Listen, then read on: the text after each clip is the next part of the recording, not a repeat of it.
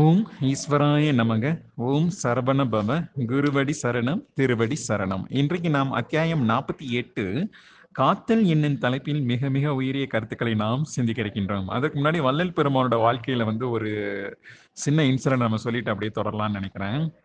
வள்ளல் பெருமான் வந்து வாசல்ல உட்காந்துருக்கிறாரு அப்போ அவரை பார்க்கறதுக்கு அவரோட நண்பர்னு வச்சுக்கலாமா? சரி அவரோட நண்பர் ஒருத்தர் வராரு. வந்துட்டு வள்ளல் பெருமான்கிட்ட கேட்குறாரு ஐயா நைட்டு நான் ஒரு கனவு கண்டேன்.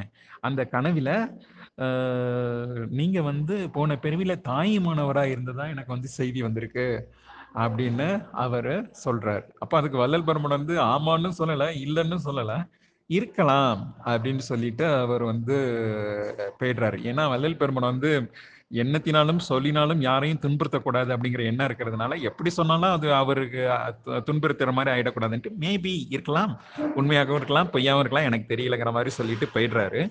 ஸோ வள்ளல் பெருமான் தான் அதற்கு முந்தைய பிறவியில் தாயுமானவராக பிறந்தாரா என்று சில ச சன்மார்க்க சங்கத்தினர் வந்து விவாதிப்பாங்க.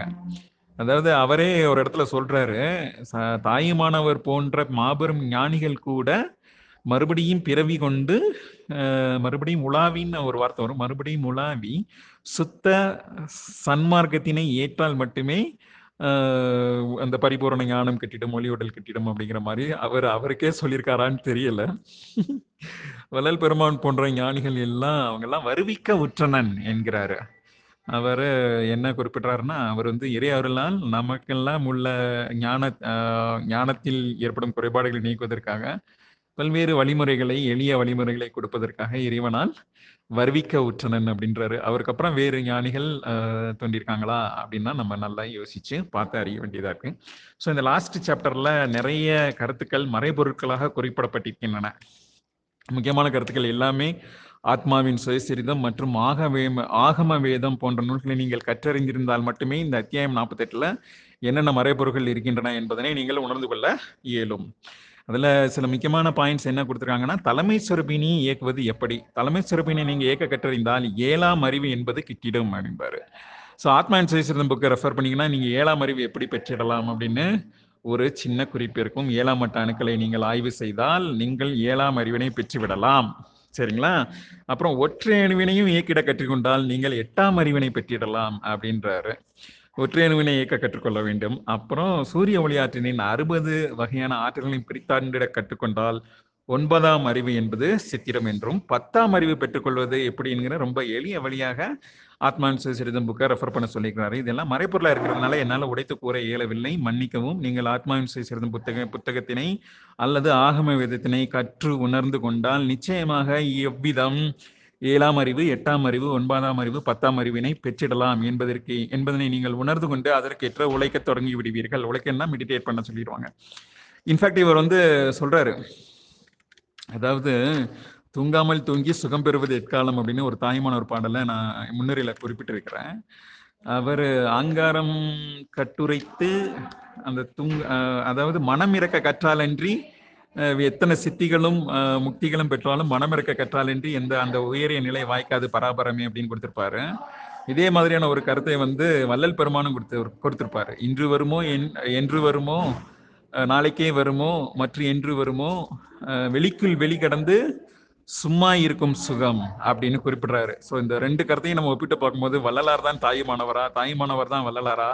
என்று நாம் சிந்திக்க வேண்டியிருக்கின்றது. ஆனால் ரெண்டு பேருடைய கருத்துக்களும் ஒன்று தான் ஒன்று இந்த அத்தியாயத்தில் நாம் திருப்ப திரும்ப ரிப்பீட்டடாக குறிப்பிடும் க- கருத்து என்னன்னா மனம் இறக்க கற்றுக்கொள்ளுங்கள் அப்படின்றாரு. மனம் இறக்க கற்றுக்கொள்ளலாம் கண்ணை மூடி உட்கார்ந்தா ஒரு ஃபர்ஸ்ட் ஃபிஃப்டீன் மினிட்ஸு மறுநாள் என்ன பண்ண போகிறோம் அப்படிங்கிறது தான் ஓடிக்கிட்டு இருக்கு. ஃபியூச்சரில் ஃபியூச்சரில் இருக்கு either the mind is in the future or in the past ஒரு பதினஞ்சு நிமிடத்துக்கு அப்புறம் கழிச்சு தான் கொஞ்சம் கொஞ்சமாக ரேணுகா தேவி மந்திர உபதேசத்தை சொல்லும் போது ஒரு அமைதி நிலை செத்திக்கிறது. ஆனால் வாழ்நாள் முழுவதும் இந்த அமைதி நிலை செத்திக்க சித்திக்க வேண்டும் என்பதே நோக்கமாக இருக்கிறது. இன்னும் இன்னைக்கு காலையில குருமா குருமா வந்து ஒரு செய்தி கொடுத்திருந்தாங்க. அதுல வந்து எண்ணங்களற்ற ஏகாந்த நிலையை எதிராக அனைவரும் உழைக்க வேண்டும் என்றும் குறிப்பிட்டு அவற்றை எவ்வாறு செய்ய வேண்டும் என்றும் குறிப்பிட்டிருக்கிறார்கள். எல்லாரும் ஞானாலயம் எல்லா நாளும் போக முடியுமா? அப்படின்னு யோசிக்க வேண்டியிருக்கு. ஞானாலயத்தில் அமர்ந்து ஒற்றை அணுவினையே எண்ணி பூஜித்தால் அந்த ஒற்றை அணுவுடன் இணைந்து உயரிய நிலையை அடைந்திருங்கள் அப்படின்னு குரு அன்னை ஒரு மிக உயரிய கருத்தினை கொடுத்துருக்குறாங்க.